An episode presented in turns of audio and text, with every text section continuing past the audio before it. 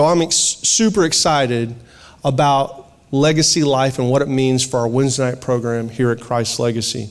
Can you say amen? Amen. Well, there's some people that are excited about that. Because, you know, the truth of the matter is that we need a church and a church family to bring a little bit of stability in our lives in this crazy world. I mean, this world is just straight up nuts sometimes. Anybody just ever just take your TV and throw it out the window? Well, you need to, okay? You need to, because if you turn on the TV, you listen to the radio for about 5 minutes, you get angry, you get scared, you get frustrated. And the truth of the matter is that this, I know that I hadn't been alive for very long, but I know I've been alive long enough to see a change in the atmosphere, the overall atmosphere, not just in our community, but throughout the United States and the world. We have seen and heard and felt things that we never thought we would in a free society. The culture is absolutely unmistakably controlled by fear. I mean, all you have to do is understand the current crisis of events that we find ourselves in, from COVID, making a pandemic around the world and finding its home even inside of our community and our families, where the first round of COVID maybe was on the coast, and now all of a sudden we here in our community are experiencing family members that we know that we've lost, and sickness and death and funerals and wanting to be at a funeral but not able to because of COVID. It hurts our hearts. And just recently, where I was able to promise my kids that there would not be a mask mandate this year, they'd be able to go to school without masks. Now they have to go to school with masks again. Vaccinations, I don't think I have to go into that with you. Everybody has a stance on vaccinations. There's issues with our supply chain. Maybe you'll get it, maybe you won't. I've heard stories that if you know what you want for Christmas, you better go ahead and order it now and cross your fingers and hope that it gets here. There's issues with worker shortage. If you're in management right now, one of the biggest frustrations and headaches that you're experiencing is scheduling your workers, because you don't have enough workers, but you have too much work. And which is ironic, since there's high unemployment, but still a worker shortage. Wonder what's the problem there? Then there's a food shortage, which is connected to our supply chain shortage. And then there's a change shortage, because apparently no one uses money anymore. Then we turn our attention from the national stage to the world stage, where recently we've pulled our soldiers out of Afghanistan. And we all know the debacle that has occurred. And our administration has broken its sacred oath never to leave a man behind. And citizens here and across the United States are trying to make good on a national promise by flooding the borders of Afghanistan with help when the United States government has pulled out. All the while, it's hurt our reputation across the world. But I want you to know that the struggles that we experience have reverberated not just in our community, not just in our state, not just in our nation, but even within the church world. And it's no surprise that Pastor Brooks would feel led by the Holy Spirit last week to speak on the end times, because the time is short. Because at any moment, God willing, the trump shall sound and the dead in Christ shall be raised, and those that are alive will be caught up in the air to meet Him in His glory. And that is our great hope as a people of God. But the scripture tells us, and we see Jesus telling us in Luke chapter 21, verse 26. And by the way, as you're turning there, you can follow us in the Bible app. All you have to do is simply open the Bible app and click on that little settings menu. And then you go over to events and click on events. And you can find our church listed right there on that map. You click on the map and you can see some of the notes from Christ's Legacy along with some of our announcements. So if you want to follow us along on the Bible app, I'd love for you to. I encourage that. But we see Jesus in Luke chapter 21. He has a brief description of maybe what is going on the inside of a person during the last days. He says, Luke chapter 21, verse 26, men's hearts will be failing them for fear and the expectation of those things which are coming on the earth, for the powers of heaven will be shaken. Do you feel that this morning? Do you feel that spirit descending upon the earth that is not the Holy Spirit, but instead, I want to tell you that it's the problem that we're experiencing is not COVID, it's not masks, it's not even in the White House. The problem that the church is experiencing this moment is the church is grappling with a spirit of fear. It's a spirit of fear. And as we deal with this spirit, there is some familiarity. You see, before we were saved, we were used to dealing with a spirit of fear. I mean, if you think about it, just follow me for a moment as we think about what it was like right before we were saved. We suffered from all sorts of fears and anxieties. We were afraid that we weren't going to have a job. We were afraid that we were going to find a mate. You guys remember being scared and praying to the Lord that you'd find a husband or a wife? No? Just me, okay. And then after you got the husband and your wife, you're praying, God, help me in this relationship. And then you went and you were afraid of what your future would look like. And then you were afraid if you were to have a future at all. And then to compensate for all of these fears, we went out and we bought a house and a nice car, and we put it on our credit card because we couldn't afford it. And then we tried to cope with all sorts of things like drugs and alcohol. And we went from relationship to relationship, hoping that the next one would be the one that would meet our needs, that would satisfy us from the inside out. And nothing and no one that we tried to put into that God-shaped hole would fill it except for God. And then we came to the final conclusion. A conclusion that said at the altar or maybe by your bedside or sitting in a parked car, Lord, I can't do this on your own. I need you and nothing else. Nothing else. Not one other thing can do what you can do in my life. I need your forgiveness of sin. I need you to come into my heart and cleanse me from all unrighteousness and come up and dwell inside of me. Give me your life, God. You remember that? Or has it been too long for you? But then, when we operated out of our lives from fear, God came in and he changed all of it. David wrote in Psalm chapter 34, verse 4, I sought the Lord and he heard me and he delivered me from what? From what? All my fears. You see, people of God, we are not meant to live inside of the spirit of fear. We were meant to have something more. We were meant to live in power. See, when Christ came into our lives, we came under submission to him. We might have still been broken, but we praised out of our brokenness. You might have been broke, but you praised anyway. That's kind of confusing, isn't it? You might have been sick, but when Christ came in your life and in your body, you praised anyhow. And as you begin to open up and praise God, I want you to know that is a spiritual thing that began to confuse the enemy in your life. You see, your praise is powerful. You're not supposed to be praising whenever you're hurt. Yeah. You're not supposed to be praising when you're sick. You're not supposed to be praising God when you're broke.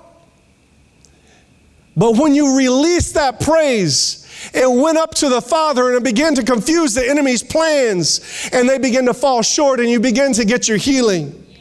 and you began to have relationships restored in your life, and the Spirit of God sprang up in you and caused you to have life where there was no life.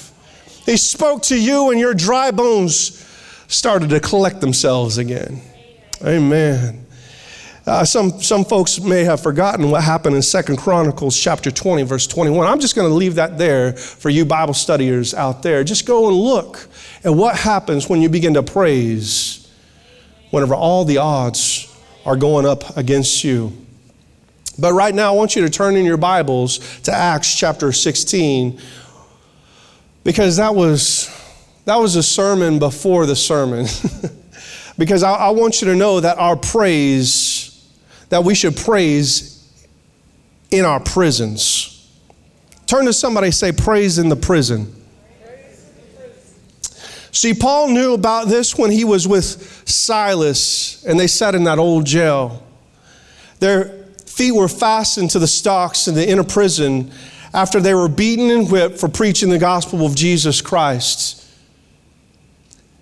And as we open up that word and read that, we find in verse 25, it says, but at midnight, somebody say at midnight, Paul and Silas were praying and singing hymns to God, and the prisoners were listening to them. Oh man, y'all see there's a message that's about to come on. Suddenly there was a great earthquake, so that the foundations of the prison were shaken, and immediately all the doors were opened and everyone's chains were loosed. I want to show you some things from this passage of scripture, because we have to praise in the prison. In the middle of fear, in the middle of what you are supposed to be afraid of, Paul and Silas began to praise and sing. You see, the Bible tells us that it was at midnight, at the moment that it couldn't get any darker, at the moment where there was no light, where there was no hope, where there was no freedom. Their feet were in the stocks. They were not in the outer prison, but the inner prison. They couldn't see light. They couldn't see day. There was no one around them. I wonder how many of us kind of feel like that sometimes. I wonder how many of us feel like they're the inside of the prison, where you can't see what God has promised for you. You can't hear what God wants to speak to you. You can't see anybody around you living right, anybody around you succeeding. Maybe you can. Maybe it's a glass prison and everybody around you seems like they're succeeding, and you feel trapped in the middle of it all. And when you didn't think it could get any darker, in comes despair, the sense of hopelessness, the sense of loneliness, the sense of isolation, and that feeling, that dreaded feeling that when you pray, your prayer just goes straight up to the ceiling and it bounces and falls straight back to the floor. It's the midnight hour. It's the midnight hour. It's the hour where we all get scared. And I believe right now that the church in America is in a midnight hour, where it's time where the spirit of fear would creep inside of the church and begin to control our actions and cause us to be isolated, not just from community, but from even the Word of God. And all of a sudden, instead of believing in the promises of God, our actions are controlled by fear. Our thoughts are beginning to be controlled by fear. We live out of a state of fear. But what happened with Paul and Silas? They didn't stand in that prison. They didn't sit in that prison. They didn't just say, oh, me and my. They didn't just sit there and wonder and worry and write letters to the jailer. That's not what they did. They began to sing. They began to praise the Lord. They began to pray and love the Lord and praise Him.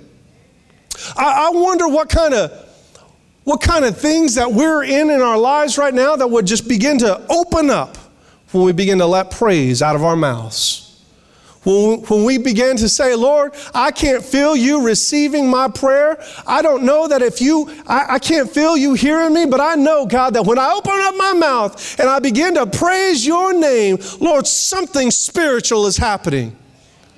I wonder how many people in this room right now, if you just begin to pray and you begin to praise in the midnight hour, I wonder what would happen in your life. The Bible tells us as we continue to read that other prisoners heard them. You see, somebody's always watching you. Didn't you hear that when you were a kid? Somebody's always watching. They're always looking around. You may not see them, you may not feel them, but they're watching you. Paul and Silas couldn't see them, but they were heard. And somebody's always watching you as a Christian in your life. I wonder what would happen if some people heard some of the things that I would say and do in the midnight hour. I wonder sometimes if my midnight hour would glorify Christ. Maybe they think, I wouldn't be a Christian because I see what Christians act like when they're going through their midnight hour. They say to themselves, they're going through the same thing I am. They have the same kind of attitude I have. What's so good about being a Christian? But that's not what the prisoners in that jail were talking about with Paul and Silas. See, Paul and Silas began to praise the Lord, and the prisoners heard it. And they began to ask each other, what is going on? Why are they so happy? Don't you know that when you get into the inside of the prison, you're going to get beat? Don't you know that you're supposed to be upset? Don't you know that you're supposed to be filled with fear because nobody and nowhere can come and reach you in that moment? And the prisoners were confused about what was going on with Paul and Silas. But something happened with the other prisoners. There was a sense of peace and a sense of hope that was just absolutely contagious. As Paul and Silas began to praise, the prisoners heard what was going on. And then the Bible says immediately there was a shaking of the foundations of the prison. A shaking of the foundations of prison. And then what happened? Everyone's chains were loosed. Can I tell you something? That you may be going through a midnight hour in your life, but praising in your pain can free other people's chains. You might have come here to church this morning and you've been feeling down and you've been feeling caught up by the things that you're going through. You might feel oppressed. You might feel depressed. You might feel heavy of spirit. But when you begin to lift up your hands and praise the Lord, not only are your chains getting loose, but your friends' chains, as they watch you praise and they know what you're going through, will begin to fall off. Yeah. You see, there is power in corporate worship. Chains begin to fall off and begin to be loosed. So whatever you're going through right now, my challenge to you is begin to praise and watch the chains fall off. But they don't just fall off of you. They can fall off of your family. They can fall off of your neighbors. They can fall off of your friends. They can fall off of people right here in this congregation. As we praise the Lord, we can experience the chains falling off. You see, we are not to be controlled by a spirit of fear. We are to be controlled by the Holy Spirit. You see, perfect love in Christ drives out every fear. That's why Paul, when he was writing to Timothy in 2 Timothy chapter 1, verse 7 said, "For God has not given who? Us the spirit of fear, but what? Power. And what? And a sound mind." That is the kind of life that we are to live as believers in the Lord Jesus Christ and His church. We are not controlled by the spirit of fear that this culture and this nation is controlled by. We can walk and operate and speak in total confidence, not because we know what's going to happen, but we know whose hands it's happening in. Amen? So it doesn't really matter how much of God you've got. It matters how much of you God's got in the midst of this. Hallelujah. Somebody say amen. I want to remind you, Christ's Legacy, that you have the Spirit of God living inside of you, and you are not controlled by the spirit of fear. But I want to let you know that we win in the Word. We win in the Word. Somebody turn to somebody else and say, I win in the Word. You see, in the midst of our midnight hour as Christ Church, praise has been drowned out by the distractions that are coming from our community and from our nation and nonsense that is happening all across this globe. And we've forgotten what it means to be able to stand on the promises of the Word of God. As a matter of fact, a recent Barna study report shows that the Assembly of God churches in America, that folks have a high view of Scripture. And that's true of our church. We have a high view of Scripture, significantly higher than the national baseline of churchgoers. However, and this is a big however, that high view does not directly correlate with a high level of Bible engagement. Now, that's nerd speak for there's promises in the Word of God, but we don't have enough common sense to open our Bibles and find them and stand on them. Yeah. This generation, yeah. The one that we live in right now. Yeah. I'm not talking about kids. I'm not talking about 20-somethings. I'm talking about everybody from kids' church all the way into their 70s. That's this generation. That means that it doesn't matter if you know that the Word of God is important, that it is inerrant, and that it is necessary to live a holy life, holy and pleasing to the Lord, just because you know it doesn't mean you do it. That's why it's so important that in this generation that we are a church that doesn't just preach the Word of God, but does the Word of God. We're a church that understands the importance and significance of biblical literacy throughout our community. We're a church that studies the Word of God on the regular, on the daily. We're a church that operates with a unique Bible engagement that other people and even other believers don't engage in. And I want to encourage you. Biblical engagement is so necessary.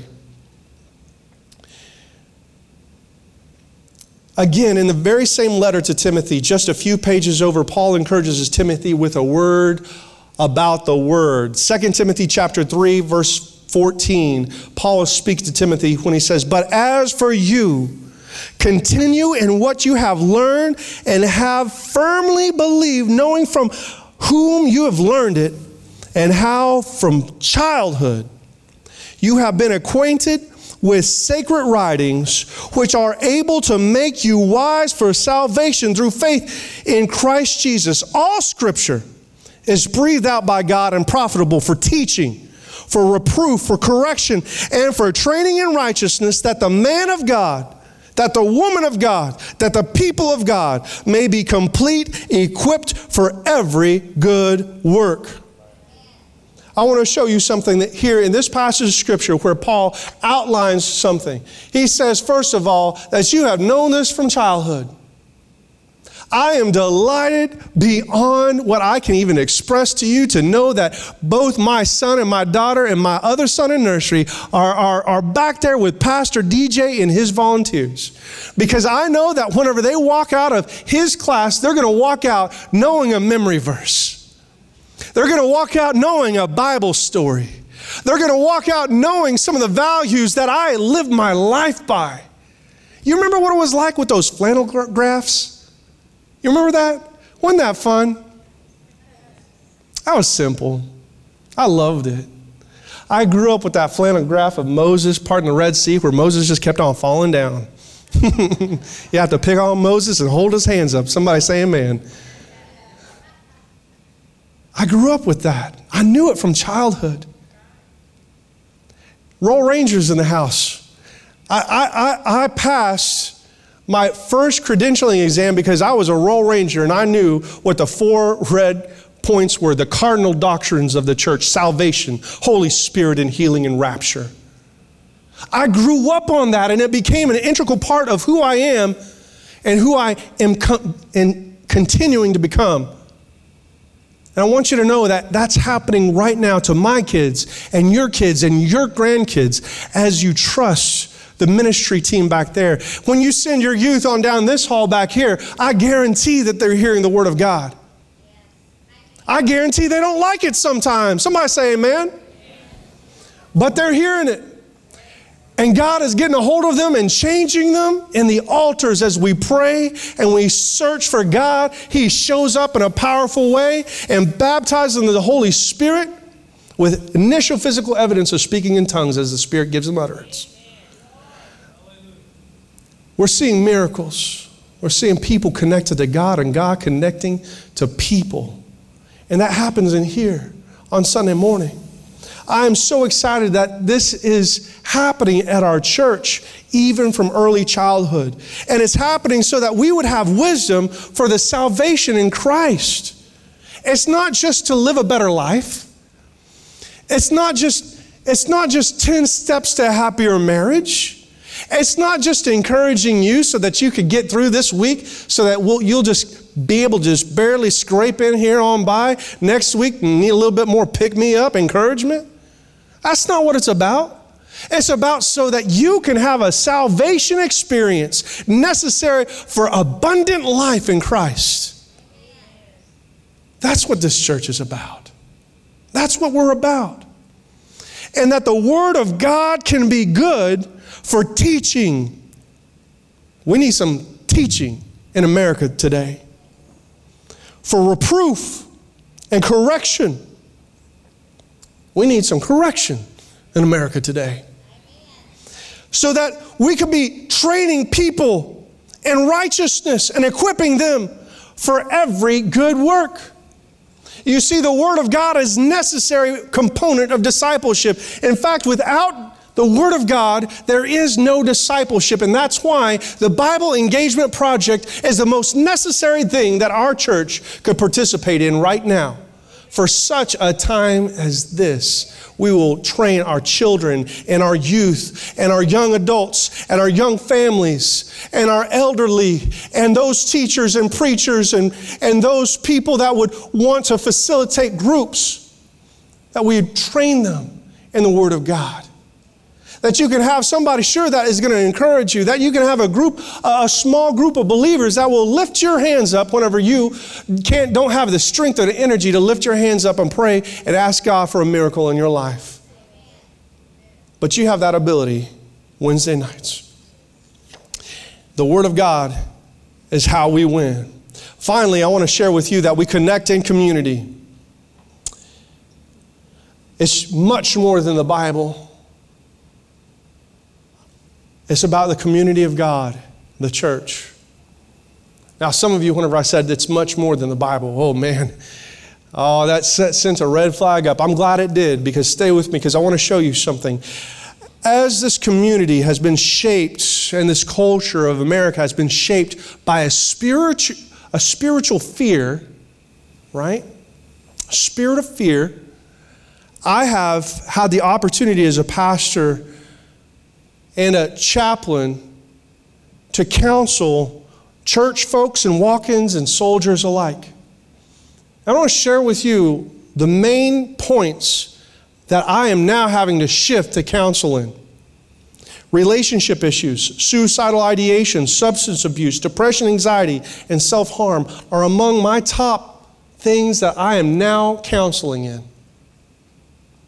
Because of a spirit of fear that brings depression and anxiety.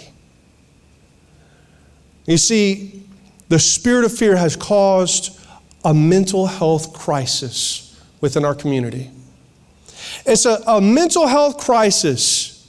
And one of the very first questions that I ask a young soldier or a person that has come in off the street is, do you have a community of people that would encourage and love you with genuine love? And oftentimes the answer is, well, yes, I do. But as we continue to talk, I realize that their community is actually not a genuine community of love and support like the church is. What I find is that people are actually in a crisis of community. And you say, Pastor John, well, thank goodness for Christ's Legacy, because you're sitting here and I'm talking to you, and so I'm preaching to the choir, right? But the problem that we're experiencing right now is that if your friendship extent here at Christ's Legacy is exactly between the chair that you're currently occupying and the front door, and that's the breadth of your relationships here, then you yourself and your family may be on the verge of a crisis of community. And that's why it is so important here at Christ's Legacy that we'd actually engage in this community. Acts chapter 5, verse 42. As you turn, I want you to understand that what exactly the components of community in the early church were. And daily, Scripture says, in the temple and in every house, they did not cease teaching and preaching Jesus as the Christ. This brief description shows 3 points that I want to illuminate to us this morning. The first point is this. There was one church. Turn to somebody and say, one church. Oh man, one church. One church. We at Christ's Legacy are one church. We're one church. Yes, there are youth and there's children and there's adults. Yes, we had an adult Bible study and other stuff going on. Yes, we have all these different departments and ways that you can interact, but we are still one church. There are folks here that love the Gaither Vocal Band. And there are also folks right now currently Googling, what is the Gaither Vocal Band?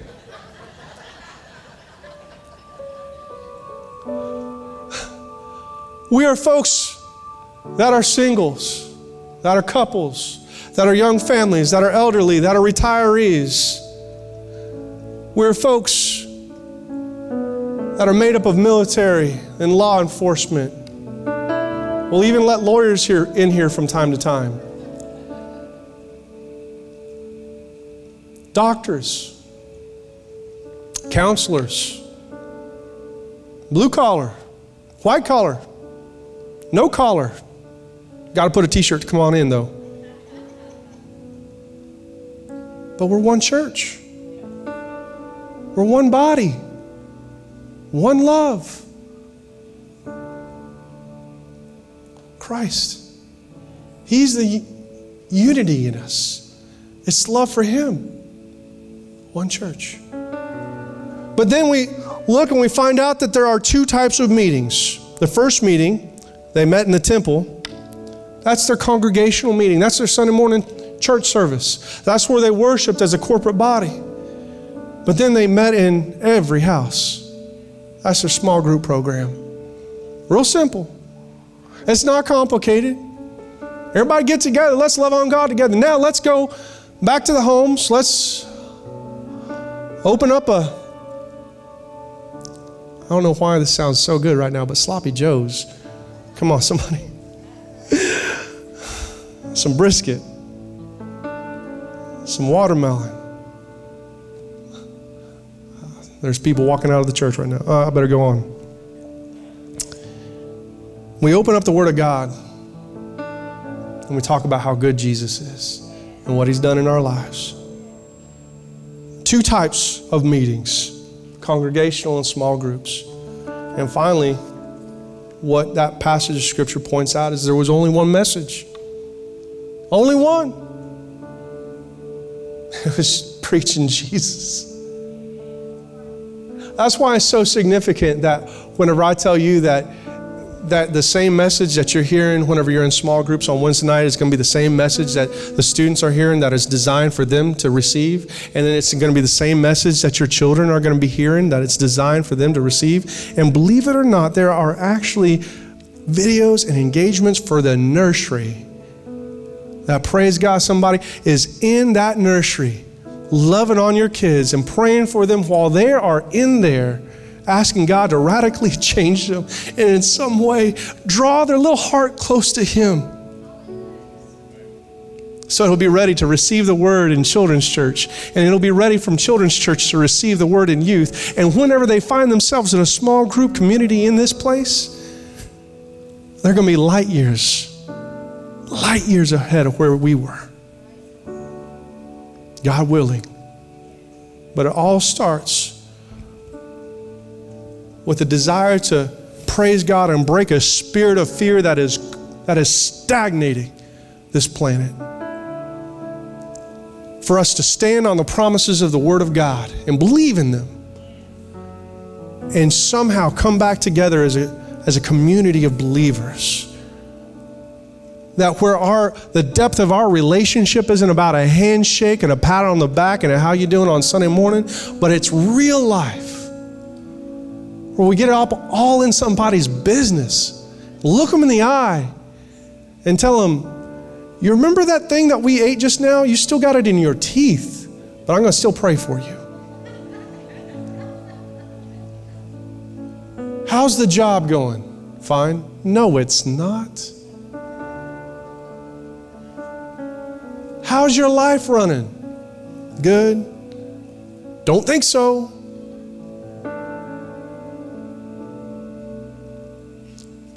Let's pray. Let's pray about that. Let's hold your hands up in prayer. Let's open the Word of God and see what God wants to do in our lives. Let's study God's Word and find out the promises that we're about to stand and believe on. Let's do something about it. You see, because when we look throughout the passages of Scripture in Acts and study the early church, we find out in Acts, so continuing daily, I believe this is chapter 2, verses 42. Verse 46. So continuing daily with one accord in the temple and breaking bread from house to house, they ate their food with gladness and simplicity of heart, praising God and having favor with all the people. And the Lord added to their church daily those who were being saved. I want to show you one simple, very uncomplicated strategy for kingdom multiplication. That is, it's not about the number, it's about the health of the church. And in order to be healthy, we have to come together and love on one another and stand on God's word. It's not difficult, it's not complicated. It's not a 1, 2, 3 process, it's not a 12-step program. It's all about loving people, loving God, and coming together. Would you stand with me all over this place? Because I want to tell you this morning, the idea of legacy life, it's not just the message of the Bible, but it's the model of the Bible as well. Not just living the message, it's living the model of the message.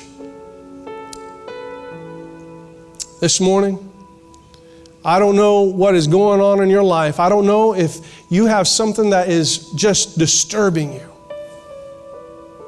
So much so, it's such a distraction in your life that it's hard to even come up with the words to describe what you're going through. Maybe this morning you might be living in what I described as the midnight hour. I'd like to invite our prayer partners to come on down. I didn't prepare them for this, please. Just have some patience as we set up. I want to invite you to come down and pray right now. Wherever you are, if you're going through something, and matter of fact, if you look around this congregation and you know somebody's going through something, I want you just to reach out and grab a hold of their hand and bring them on down and begin to pray as we pray. If you're a facilitator, if you are a leader in our church, you are a prayer partner, please come on down. And online, if you're joining us online, maybe, just maybe, you are sitting in your chair. You're listening to this message. Maybe it's not right now. Maybe it's a week later. And something is going on in your life you're struggling with. It's your midnight hour. Would you just close your eyes, lift up your hands, and begin to praise God and see God do a miracle?